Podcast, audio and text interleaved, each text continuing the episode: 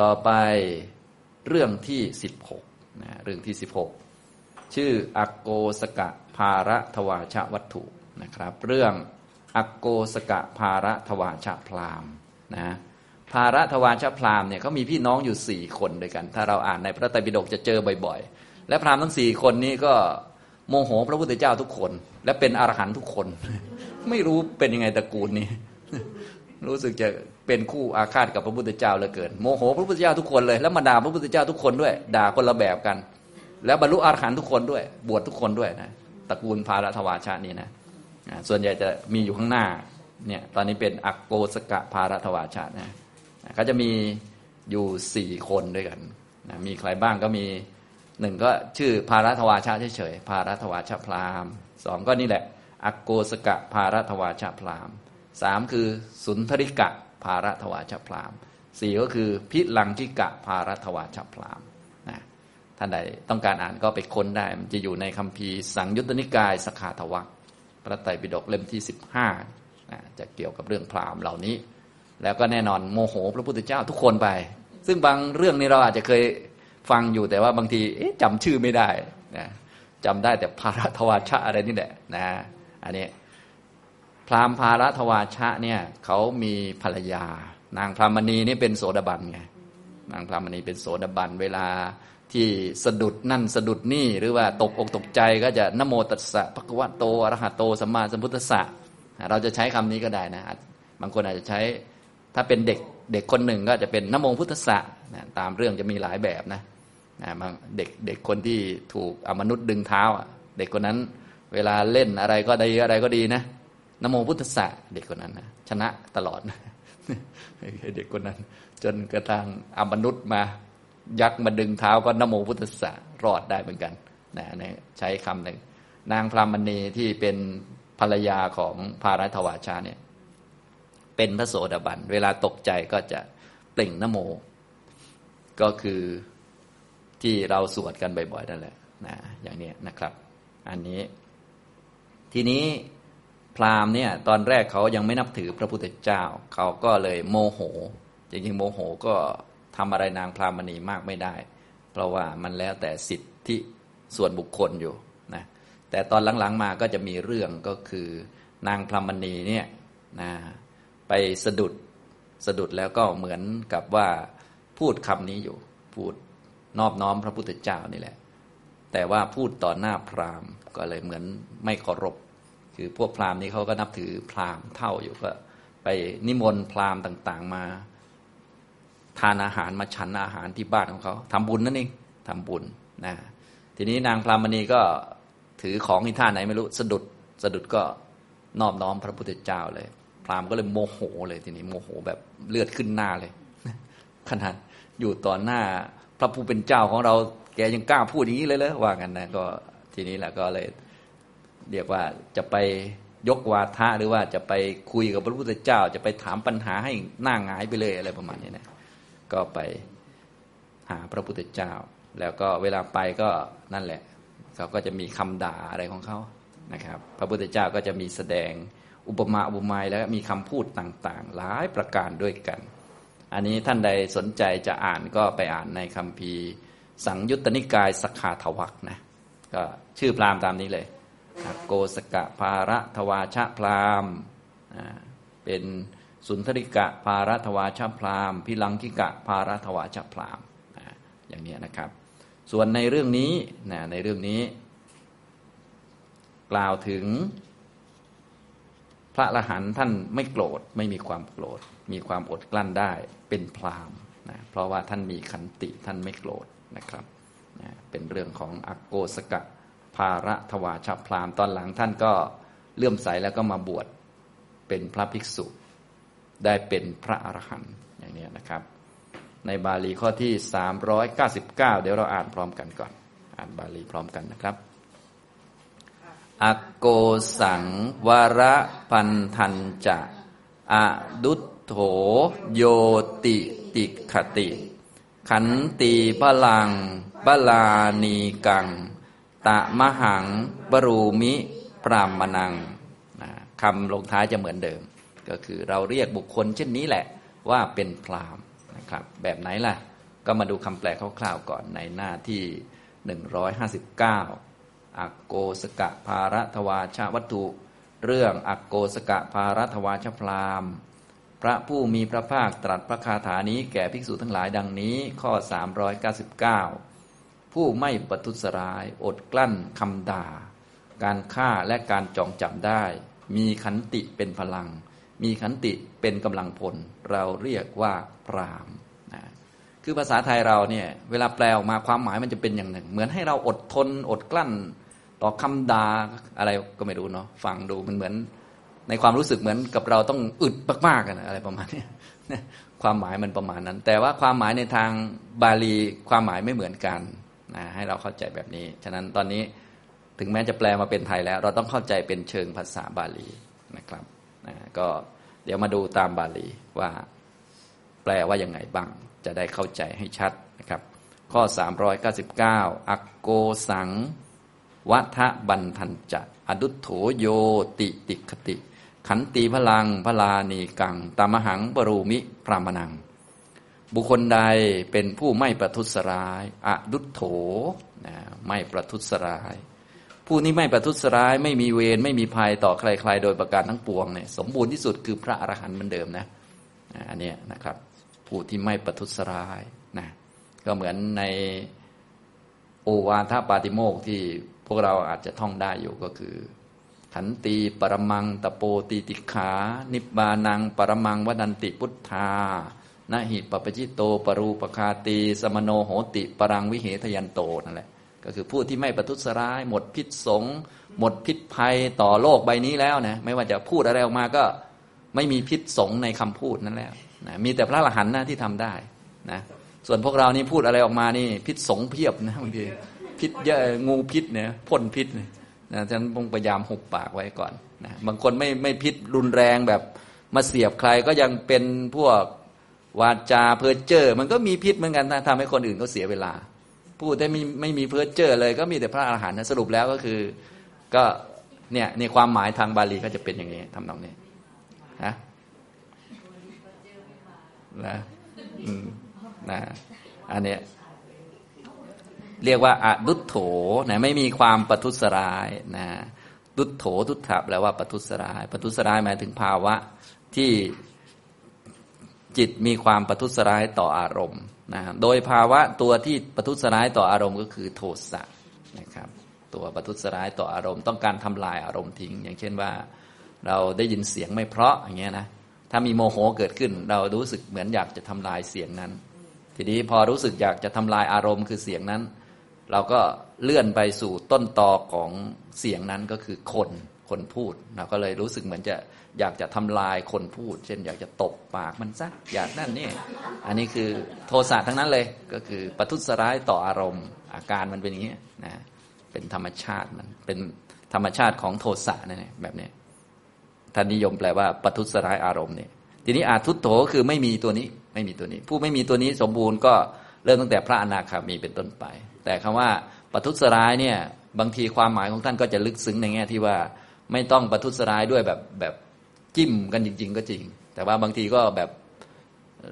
ลึกลับลึกลับหน่อยอะไรเงี้ยทำสิ่งไม่เป็นประโยชน์แก่คนอื่นได้อะไรประมาณนี้ฉะนั้นผู้ไม่ประทุสร้ายเป็นบรรพชิต ไม่ทำลายใครหมดพิษสงจริงๆอะจะเป็นพระอรหันต์เท่านั้น เอาแบบสมบูรณ์เลยนะเอาแบบสมบูรณ์เลยนะแต่ว่าจริง ๆ อนาคามีท่านก็ไม่มีโมโหแล้วเพียงแต่ว่าจะให้สมบูรณ์จริงๆเนี่ยจะต้องเป็นพระอรหันต์ทำนองนี้นะครับ อันนี้อดุโถผู้ไม่ประทุษร้าย ติติกติย่อมอดกลั้นได้ ติติกติ แปลว่าย่อมอดกลั้น อดทนได้เนี่ยเนี่ยเวลาแปลเป็นไทยมันเหมือนกับว่ามันต้องเก็บกดนิดหนึ่งนะแต่จริง ๆ ไม่ใช่นะหมายถึงว่า เป็นภาวะนะผู้ที่เป็นพระอนาคามีเป็นพระอรหันเนี่ยจะอดกลั้นได้นะหมายถึงว่าเป็นการ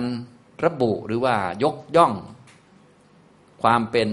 พระอนาคามีความเป็นพระอรหันต์ในพระพุทธศาสนาว่า เฉพาะท่านที่เป็นอนาคามีท่านที่เป็นอรหันต์ในพุทธศาสนาเท่านั้น จึงจะอดกลั้นซึ่งคำด่าได้ คนอื่นทำไม่ได้ประมาณนี้ถึงทำได้ก็ทำได้ไม่จริงประมาณนี้นะพอเข้าใจไหมความหมายมันอีกอย่างหนึ่ง แต่เวลาแปลออกมาเป็นไทยมันเหมือน อดกลั้นซึ่งคำด่า ให้เราอดกลั้นแต่จริง ๆ เป็นคำชมพระอริยะ ให้เรารู้ว่า โอ้ถ้าอยากจะอดกลั้น ต่อคำด่าได้มันมีวิธีเดียวคือต้องเป็นพระอริยเจ้า ต้องปฏิบัติมรรคแปดนี่ความหมายมันอีกอย่างหนึ่ง แต่เวลาเราฟังคำแปลออกมามันเป็นอีกอย่างหนึ่งพอเข้าใจไหมผมจะบอกว่า เวลาแปลออกมาบางทีเราเข้าใจเป็นภาษาไทย บางทีมันก็มีทั้งถูก บางทีมันก็มีทั้งยังไม่ตรง ไม่ตรงอัตถะนั่นเองพอเข้าใจไหมครับอย่างนี้ทำตรงนี้ เอาง่ายๆ ก็คือถ้าอยู่ในพรามณวัคคือกล่าวถึงพระอรหันต์ไปก่อนจำง่ายๆ ไม่ได้กล่าวถึงเรา ไม่ได้ให้เราไปอดทนเนี่ยบอเข้าใจไหม กำลังชมพระอรหันต์ในพระพุทธศาสนา ผู้ที่เห็นนิพพานว่าท่านอดกลั้น ซึ่งคำด่าได้นั่นแหละแต่เวลาแปลออกมามันจะมีอาการคล้าย ๆ กับเราเก่งเราอดทนอะไรประมาณนี้หรือต้องให้เราอดทนอะไรประมาณนี้นะ ติติคติเนี่ยย่อมอดกลั้นอักโกสังซึ่งคำด่าคำด่าถ้าในสมัยพุทธกาลท่านก็จะอธิบายว่าคำด่าในสมัยเก่าเนี่ยเขาจะมีอักโกสกวัตถุสิบอย่าง สิบประการยุคนี้ก็รู้สึกจะเป็นพันประการแล้วมั้งเต็มไปหมดเลยคำด่ายุคเก่าเคยมีเจ้าเป็นลาเจ้าเป็นอูดเจ้าเป็นโจร เจ้าต้องตกนรกสถานเดียว สวรรค์สำหรับเจ้าไม่มีอะไรก็ว่าไปนะทุกวันนี้ไม่ค่อยมีอูดลานี่นะกลายเป็นไอ้อะไรตัวเงินตัวทองไปอะไรมันก็เปลี่ยนไปเรื่อยนะแต่ว่ามันก็อักโกสกวัตถุแหละเรื่องสำหรับด่านะบุคคลใดไม่ประทุษร้ายย่อมอดกลั้น ซึ่งคำด่า ซึ่งคำด่าได้ และอะไรวระพันธังจะ และก็อดกลั้นต่อการฆ่าวัฏแปลว่าการฆ่า พันธนะพันธะแปลว่าการจองจำถึงจะฆ่าก็ไม่โมโหเขาเป็นคุณของอริยมรรคจริง ๆ ขนาดถูกฆ่ายังไม่โมโหคนที่ฆ่าเราได้นี่โอ้โหมันไม่มีอะไรทำได้นะ มีแต่มรรคทาได้ ถ้าเป็นอนาคามีมรรคแล้วเขาเสียบเราเราก็ไม่โกรธเขาโอ้โห บางท่านเราไม่รู้ว่าถ้าให้เราทำเองมันทำไม่ได้นะต้องให้มรรคเป็นคนทำใช่ไหมนะนี่อันนี้คือลักษณะคำชมอริยมรรคคำชมพระอริยะนั่นเองอย่างที่บอกความหมายคือแบบนี้ วัฏทะแปลว่าการฆ่าคือถูกฆ่าก็ไม่โมโหว่างั้นนะอ่าอย่างหลายเรื่องที่ได้เล่าให้ฟังแล้วนะพระอรหันต์ท่านก็จะมีคำท่านโดนทุบโดนตี ท่านก็จะบอกนี่เป็นโทษของวัฏฏะสงสาร ท่านก็จะว่าอย่างนี้นะอย่างนี้ พันธะแปลว่าการจองจำถูกเอาไปขังไว้ ก็ไม่โมโห ไม่โกรธนะอดกลั้น อดกลั้นก็คือ ไม่มีความโกรธเกิดขึ้น ไม่มีโทสะไม่มีความร้ายในจิตเลย ไม่มีการประทุษร้ายบุคคลนั้น มีแต่เมตตา มีแต่กรุณาต่อบุคคลนั้น ทั้งนั้นอย่างนี้นะครับ เหมือนที่พระพุทธเจ้าทรงแสดงว่า พระองค์นั้นมีเมตตาหรือรักใคร่ต่อพระราหุลกับ พระเทวทัตนี่เหมือนกันเป๊ะเลยว่างั้นนะเนี่ยที่ที่ทรงแสดงไว้ ถ้าเป็นพวกเราก็รักพระราหุลนะพระเทวทัตมาเมื่อไหร่ก็แช่งทันเมื่อนั้นอันนี้อันนี้ลูกศิษย์พระพุทธเจ้านะส่วนตัวพระพุทธเจ้าบอกว่า เรารักพระราหุลกับรักพระเทวทัตเท่ากันเลยเหมือนกันเป๊ะเลยว่างั้นนะนี่คือลักษณะทำตรงนี้คืออดกลั้นนั่นแหละอดกลั้นได้คือไม่มีโทสะเกิดขึ้น ไม่มีพิษภัยในใจเกิดขึ้นต่อบุคคลนั้น หรือมี บุคคลนั้นมีเหตุการณ์นั้นเป็นอารมณ์ ซึ่งจะทำได้อย่างนี้ก็คือมรรคนั่นเองมรรคชั้นไหนทำอะไรก็เลยต้องรู้ไงอย่างถ้าเป็นความโกรธก็อนาคามิมักนะแต่ทีนี้ถ้าพิษภัย แม้แต่ไม่โมโหมันก็มีพิษภัยอยู่ด้วยนะมีบาปอื่นๆอยู่ด้วย ก็ถ้าสมบูรณ์ก็อย่างที่บอกไปแล้วก็คืออรหันตมรรคนะครับ บุคคลใดไม่ประทุษร้าย ย่อมอดกลั้นได้ ซึ่งคำด่าอักโกสัง ซึ่งความด่า ซึ่งการฆ่าและการจองจำวัฏะการฆ่าฆ่าถูกฆ่าก็ไม่โกรธ ถูกจองจำก็ไม่โกรธนะไม่โมโห ถูกเขาทาอะไรก็ไม่โมโหนะอย่างเนี้ยแม้แต่เนนน้อยเดี๋ยวเรื่องต่อไปจะมีเรื่องเนนน้อยด้วย เนนน้อยถูกเขาเอาไปอยู่ที่บ้านแล้วก็ไม่ถวายพัตหารสักทีจนหิวเกือบตาย ก็ไม่โมโหนะอย่างเงี้ยอันนี้นะครับ อันนี้เป็นอนุภาพของมรรคนะ เป็นผู้ที่มีกำลังคือขันติ ขันติพลัง มีกำลังคือขันติพลานีกัง มีขันติเป็นกองพลนะขันติเป็นกองพลก็คือขันติเกิดบ่อยๆนะมีขันติ ขันติคืออโทสะอโทสะคือเมตตานะมีเมตตาเกิดบ่อยๆ ในคนที่มาทำร้ายทำลายหรือว่าคนที่ไม่หวังดี ปรารถนาดี คนที่ด่าว่าอะไรต่อมีอะไร มีเมตตาเกิดบ่อยๆ เนี่ยเขาเรียกว่ามีขันติเป็นกองพลนะครับอย่างนี้ ส่วนพวกเรามีอะไรเป็นกองพลครับ ถ้ามีคนมาด่าเรา มีโทสะเป็นกองทัพเลย ส่วนพระอรหันต์ท่านโดนด่าท่านก็มีเมตตาเกิดบ่อยๆบ่อยๆก็เรียกว่าพระลานิกาก็คือมีขันติเป็นกองพลกองพลหมายถึงว่าเกิดบ่อย เกิดบ่อย เกิดบ่อย เกิดบ่อย เกิดกับคนนี้ เกิดกับวัตถุอารมณ์นี้นะครับ คือขันติกับความอดกลั้นตรงนี้เนี่ยคือไม่ใช่ ไม่ใช่แบบที่ว่า จะพูดยังไงอะจริงๆมันไม่ใช่ความอดกลั้นอะ มันไม่ใช่ภาษาไทยไง มันไม่ใช่ภาษาไทย แต่อาการออกมามันเหมือนภาษาไทยนั่นแหละ แต่มันไม่ใช่ภาษาไทยนะก็คืออดกลั้น อดทนก็คืออโทสะอโทสะก็คือไม่โกรธคำว่าไม่โกรธนี้ก็คือภาวะที่ตรงกันข้ามกับความโกรธ คือภาษาไทยเราอาจจะใช้คำว่าอดกลั้น ไม่โกรธ แต่ความหมายภาษาไทยมันมันไม่ตรงสภาวะจริงๆนะคำว่าไม่โกรธเนี่ยมันไม่ตรงสภาวะ ถ้าเป็นทางบาลีคำว่าอโทสะไม่โกรธเนี่ย หมายถึงภาวะที่มันตรงข้ามกับความโกรธ ที่มันฆ่าความโกรธได้ทำลายความโกรธได้อ่าอย่างเนี้ยภาวะที่ฆ่าความโกรธได้ พื้นฐานก็คือเมตตา ถ้าสูงไปกว่านั้นก็คืออนาคามิมักนะเรียกว่าอัโทสะก็คือ ภาวะตรงกันข้ามกับความโกรธ หรือเป็นปฏิปักษ์ต่อความโกรธ เหมือนอโลภะอย่างเงี้ยไม่โลภภาวะโดยบาลีเนี่ยมันไม่ใช่ไม่โลภหมายถึงว่ามันเป็นภาวะที่ตรงกันข้าม หรือภาวะที่ กำจัดเอาความโลภออกไปก็คือพวกจาคะพวกทานเขาเรียกอโลภะนะความมักน้อยอะไรพวกนี้นะความมักน้อยก็ไม่ใช่มักน้อยนะความมักน้อยเนี่ยก็หมายถึงความไม่อยากจะได้ก็คือไม่มีโลภะความต้องการนั่นเองเรียกว่ามักน้อย แต่ของเราก็คือมักน้อยคืออยากได้น้อยๆก็อยากได้น้อยๆมันก็อยากเหมือนเดิมนะ มันก็ไม่ใช่มักน้อยสิแบบนั้นนะมันก็อยากเหมือนเดิมแหละนะอย่างนี้ ก็มักน้อย มักบ่อย ๆ เข้ามันก็มักมากเหมือนเดิมแล้วไอ้ไอ้ไอ้มักน้อยก็คือมันไม่มักก็คือมันไม่มีความอยากได้ต้องการด้วยอำนาจตัณหา ถ้าจะเอามาก็เอามาตามเหตุผลหรือใช้ปัญญาเป็นตัวนำเรียกว่าอโลภะนะเป็นภาวะที่ตรงกันข้ามกับความอยากความต้องการ เหมือนอดกลั้นคือไม่โกรธอย่างนี้ใช่ไหมเวลาแปลเป็นไทยก็ต้องแปลว่า อดกลั้นก็ถูกแล้ว อดกลั้นคืออะไร อดกลั้นคือไม่โกรธ ไม่โกรธคืออะไรคืออโทสะนะอโทสะคืออะไรคือภาวะที่มันเป็นปฏิปักษ์ต่อโทสะอ่าหรือมันเป็นคู่ตรงข้ามเป็นศัตรูกับโทสะคือในจิตก็ไม่มีด้วยอ่าก็มีภาวะที่เป็นคู่ตรงข้ามกับโทสะอยู่ ภาวะที่เป็นคู่ตรงข้ามกับโทสะก็คือเมตตานั่นเอง ภาวะทู่ตรงข้ามของเขานะทีนี้จะมีเมตตาสมบูรณ์ มีภาวะนี้สมบูรณ์ก็เป็นอนาคามี ทีนี้อื่นๆด้วยก็สมบูรณ์ที่สุดก็เป็นพระอรหันต์อย่างนี้ ทำนองนี้นะครับ อันนี้ก็เลยบอกว่าคำพูดต่างๆ เนี่ยมันก็จะจะเรียกว่าเราก็เลยต้องเข้าใจเชิงภาษาด้วยนะอย่างนี้ต้องเรียนจากภาษาบาลีจะเข้าใจได้ดีขึ้นนะครับ พอเรียนบ่อยๆ ก็อย่างที่บอก พอเราเข้าใจภาษาเขาเราก็จะ อ๋อ ตรงนี้เขาหมายถึงนี้นะในเรื่องเขาก็เลยมีบ่อยๆว่า ถ้าคนนี้บอกว่าผมไม่โกรธแล้วครับเนี่ย ทุกคนก็จะรู้กันว่าคนนี้ต้องอย่างน้อยต้องเป็นอนาคามี ถึงพูดอย่างนี้ได้ ถ้าเป็นภาษาไทยเนี่ยความหมายจะเป็นแบบหนึ่ง ดิฉันไม่โกรธค่ะ คุณโกรธไหมดิฉันไม่โกรธเราก็ปกติไง แต่ถ้าเป็นในบาลีอย่างที่เรื่องที่เล่าบ่อยๆนะพอบอกว่าท่านตกใจไหมลงจากที่สูงน่ะ ผมไม่ตกใจเลย พูดอย่างนี้เฮ้ย แบบนี้พยากรณ์อรหันต์นี่เขาไปฟ้องพระพุทธเจ้าเลยนะพอเข้าใจไหมคำของเขาเนี่ยกับคำของเราความหมายจะคนละแบบพอเข้าใจไหมครับนะดิฉันไม่ต้องการหรอกสิ่งนี้ ถ้าเป็นถ้าเป็นบ้านเราก็ ดิฉันไม่ต้องการก็โอเคไง ปกติ แต่ถ้าเป็นในบาลีนะ ถ้าบอกว่าผมไม่ต้องการอันนี้แล้วเขาจะหมายถึงคนนี้พูดว่าตัวเองเป็นอรหันต์จึงไม่ต้องการอะไรพอใจไหมถ้าคนทั่วไปต้องมีความต้องการอยู่ เพียงแต่ไม่ได้ต้องการตอนนี้ ต้องการตอนไหนก็ต้องการตอนที่ความต้องการมันเกิด แต่ถ้าไม่ต้องการหมายถึงความต้องการมันไม่เกิดตลอดไปเนี่ย จะต้องเป็นพระอรหันต์เห็นไหมคำพูดเล็ก ๆ น้อยๆเนี่ย ตามเรื่องที่เล่าให้ฟังบ่อยๆเห็นไหมครับ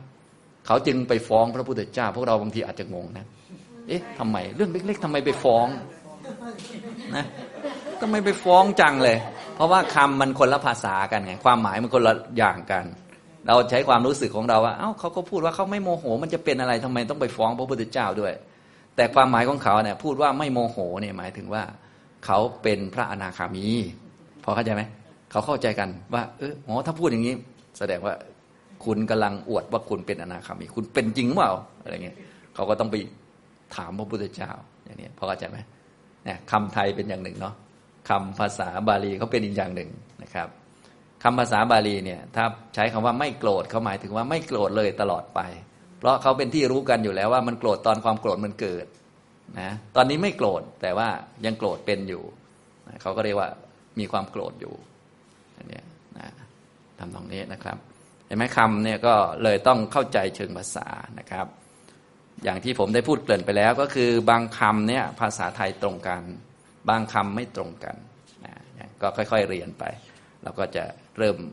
ค่อยๆรู้ไปเรื่อยๆ ท่านไหนที่เคยอ่านพระไตรปิฎกบ่อยๆเนี่ยจะมีบางเรื่องงงนะเรื่องเล็ก ๆทำไมต้องไปฟ้องพระพุทธเจ้าด้วย ต้องไปถามด้วยเรื่องเล็กนิดเดียวเองเขาพูดหน่อยเดียวเองทำไมต้องไปฟ้อง ในความรู้สึกคนนั้นมันไม่ได้หน่อยนะ ผมไม่รักแล้วเลิกรักแล้วผมอะอย่างเนี้ยถ้าเป็นไทยก็ปกติใช่ไหมล่ะ แต่ว่าในคำบาลีเนี่ยเวลาพอพูดอย่างนั้นก็หมายถึงว่า หมดกิเลสเรื่องความรักเลยนะ พูดอย่างนี้ได้เนี่ยก็ต้องแสดงว่าเหมือนกับอ้างตัวว่าเป็นพระอรหันต์น่ะเหมือนคนกำลังอวดอ้างอยู่ อย่างเนี้ยทำตรงนี้นะฉะนั้นในในเชิงภาษาบาลีก็ดี หรือว่าในเชิงที่แสดงออกก็ดีเนี่ยนะเขาก็จะเป็นที่รู้กันญาติโยมเขาก็รู้กันนะอย่างเช่นว่า ถ้าแสดงออกว่าไม่เอาเสื้อผ้าแล้วไม่ติดข้องในเสื้อผ้า เขาก็จะรู้ว่าคนนี้คืออรหันต์ส่วนหันเก๋หรือไม่เก๋ไม่รู้นะ เหมือนพระพาหิยะไงพระพาหิยะนะใช่ไหมเรือแตกใช่ไหมพอไปปุ๊บก็อ้าว เป็นชีเปลือยชาวบ้านเขาก็รู้อุ้ยคนนี้ไม่ติดเสื้อผ้า คนที่ไม่ติดได้มีคนเดียวคือ พระอรหันต์เขาก็ โอ้ท่านอรหันต์เลยนะ อย่างนี้พอเข้าใจไหมทำตรงนี้ ความหมายของเขา ความหมายเชิงภาษา แต่พอดีเขาคนนี้เขาหันหันเก๋ไงอรหันปลอมตอนนั้นนะพอเข้าใจไหมแบบนี้นะฉะนั้นยุคเก่าพอใช้คำว่าไม่ติดไม่คล้องไม่โมโหเนี่ยเขาจะหมายถึงพระอริยะนะครับ แม้แต่คนธรรมดาทั่วไปเขาก็รู้กัน ว่าเป็นอริยะนะครับ เห็นไหมภาษานะครับอ่าทีนี้มาดูอักโกสกะภาระชวาชวัตถุที่แปลว่า เราเรียกบุคคล ผู้นั้นแหละว่าเป็นพรามคือผู้ไหนคือบุคคลใด เป็นผู้ที่ไม่ปทุสราย ไม่โมโหไม่มีโทสะย่อมอดกลั้นได้ ซึ่งคำด่า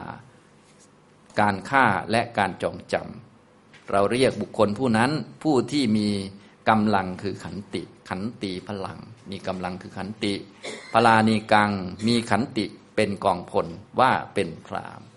ขันติเป็นกองพลก็คือมีขันติเกิดบ่อยๆ ในอารมณ์ต่างๆนะครับขันติหรือเมตตานี้จะมีสัตว์บุคคลเป็นอารมณ์ สัตว์ไหนบุคคลไหนก็คนที่ด่าเรานั่นแหละ สมมติด่าพระอรหันต์ใช่ไหมพระอรหันต์ก็มีเมตตาเกิดบ่อยในคนนี้เกิดเปิดเกิดเกิดต่อเนื่อง ก็เรียกว่ามีขันติเป็นกองพลมีขันติเป็นกองทัพพอมีขันติเป็นกองทัพก็สามารถยับยั้งความโกรธความโมโห ยับยั้งฆ่าศึกศัตรูได้ เพราะว่าศัตรูตัวร้ายกาจที่มาทำลายความดีจน เช่นทำลายศีลเป็นต้นเนี่ยก็จะคือโทสะนั่นแหละ ถ้ามันเกิดขึ้นมันจะทำลายศีลได้ท่านนี้ท่านมีขันติเป็นกองทัพก็สบายเลยอย่างนี้นะครับ ป้องกันได้นะครับ นี่คือพระคาถาในอักโกสกะภาระทวาชวัตถุนะเพื่อให้เข้าใจเนื้อความได้ดียิ่งขึ้นนะครับ ก็ฟังนิทานนะเรื่องอักโกสกะภาระทวาชพราม พระสัสดาเมื่อประทับอยู่ในพระเวลุวัน ทรงปรารบอักโกสกะภาระทวาชพรามตรัสพระธรรมเทศนานี้ว่าอักโกสังเป็นต้น ผู้มีความโกรธนะไปด่าพระพุทธเจ้าอักโกสะไปพูดไม่ดีกับพระพุทธเจ้า อักโกสะเนี่ยแปลว่าด่าอักโกสกะภารัทวาชพรามแปลว่าใช่อักโกสะแปลว่าด่าแปลว่าพูดไม่ดี เป็นคำด่านะครับเมื่อกี้ไม่ใช่ไม่ใช่ แปลว่าด่า พราหมณ์ภารัทวาชะผู้ไปด่าพระพุทธเจ้า ความพิสดารว่านางพรามณีชื่อทนัญชานีของภารัทวาชะพราหมณ์ ผู้เป็นพี่ชายของอักโกสกะภารัทวาชะพราหมณ์ ได้เป็นโสดาบันแล้ว นางจามก็ดีไอก็ดี พลาดก็ดี เปล่งอุทานนี้ว่า นะโมตัสสะภะคะวะโตอรหะโต สัมมาสัมพุทธัสสะ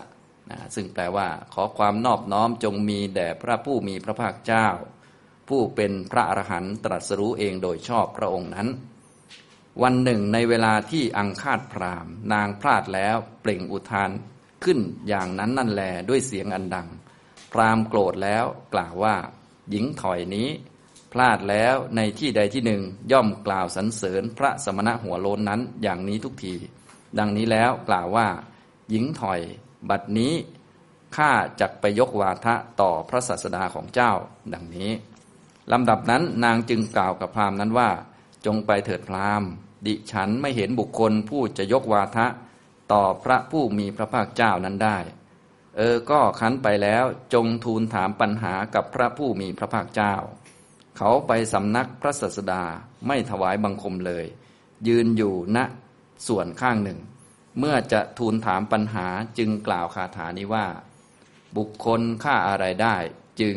อยู่เป็นสุขฆ่าอะไรได้จึงไม่เศร้าโศกฆ่าแต่พระโคดม พระองค์ย่อมชอบใจ ซึ่งการฆ่าอะไร ซึ่งเป็นธรรมอันเอกลำดับนั้นพระศาสดาเมื่อจะทรงพยากรณ์ปัญหาแก่เขา จึงตรัสพระคาถานี้ว่า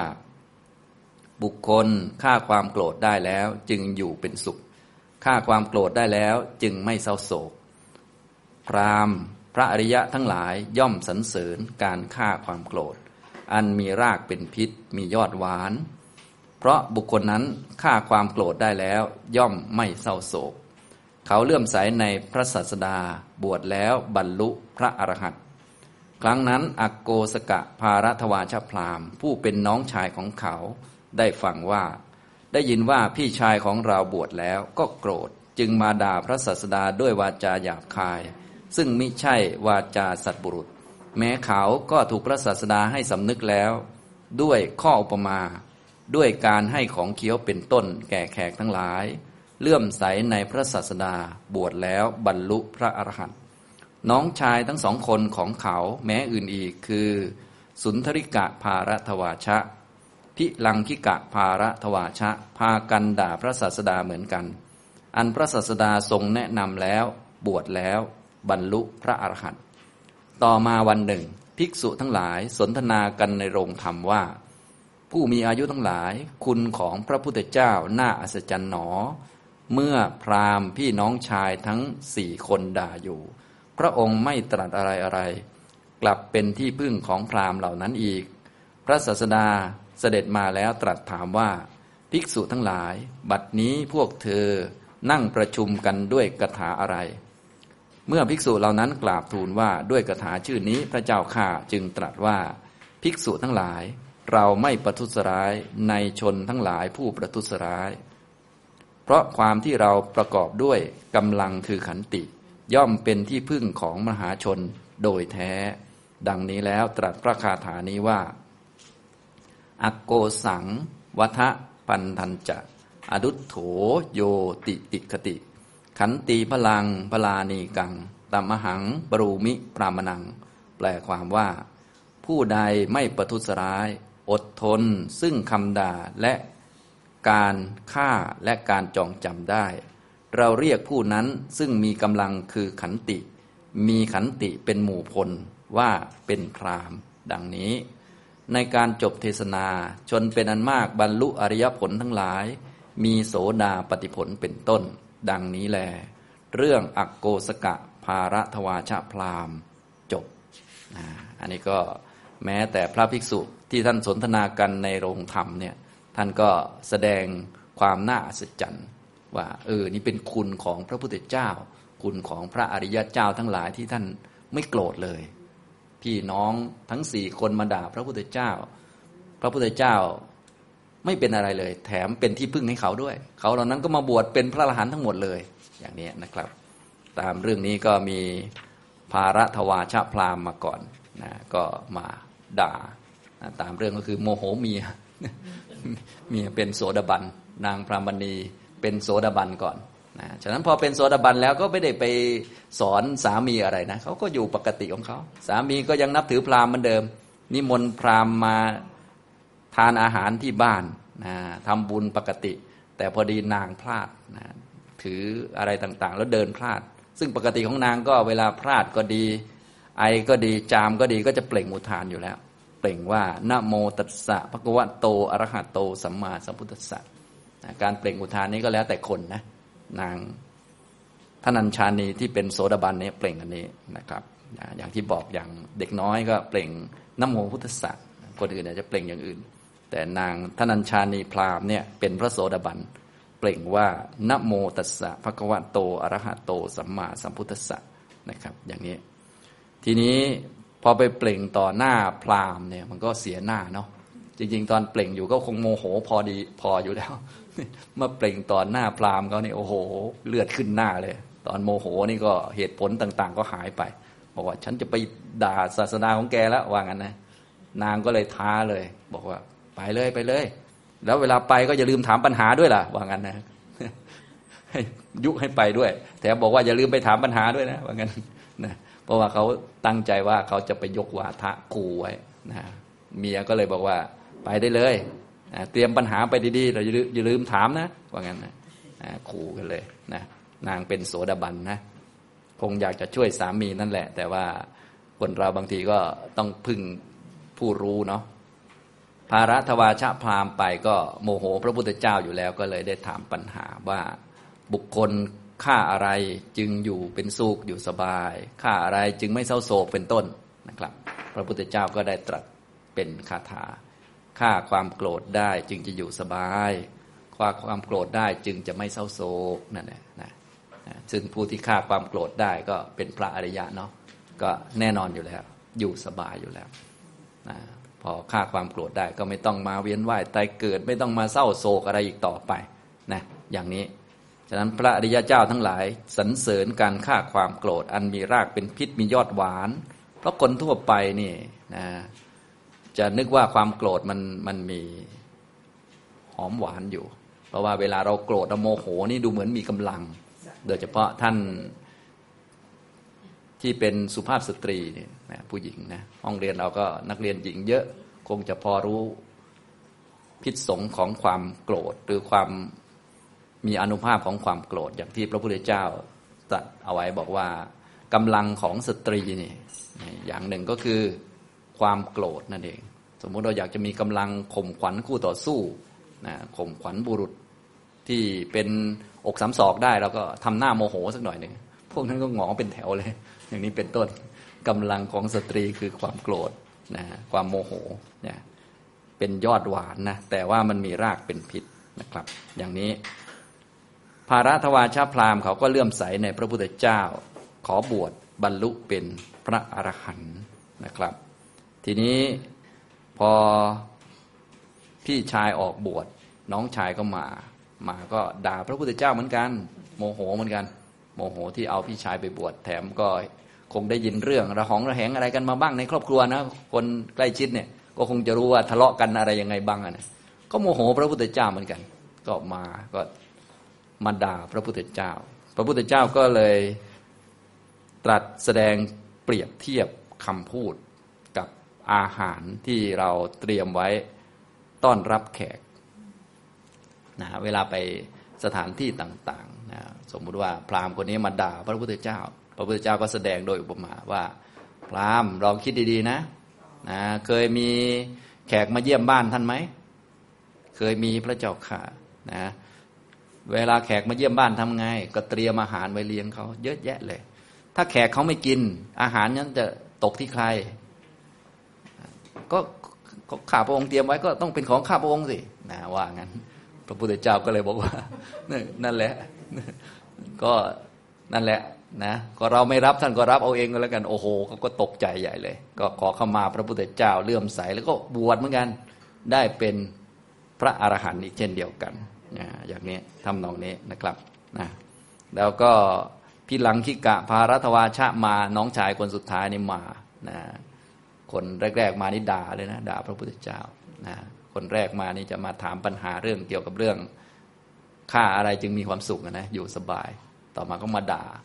ต่อมาถ้าเป็นคนสุดท้ายนี่พี่หลังคิกะพารัตวาชะเนี่ยโมโหเหมือนกันแต่มาแปลกหน่อย ก็คือมาแล้วก็ทำท่าขมึง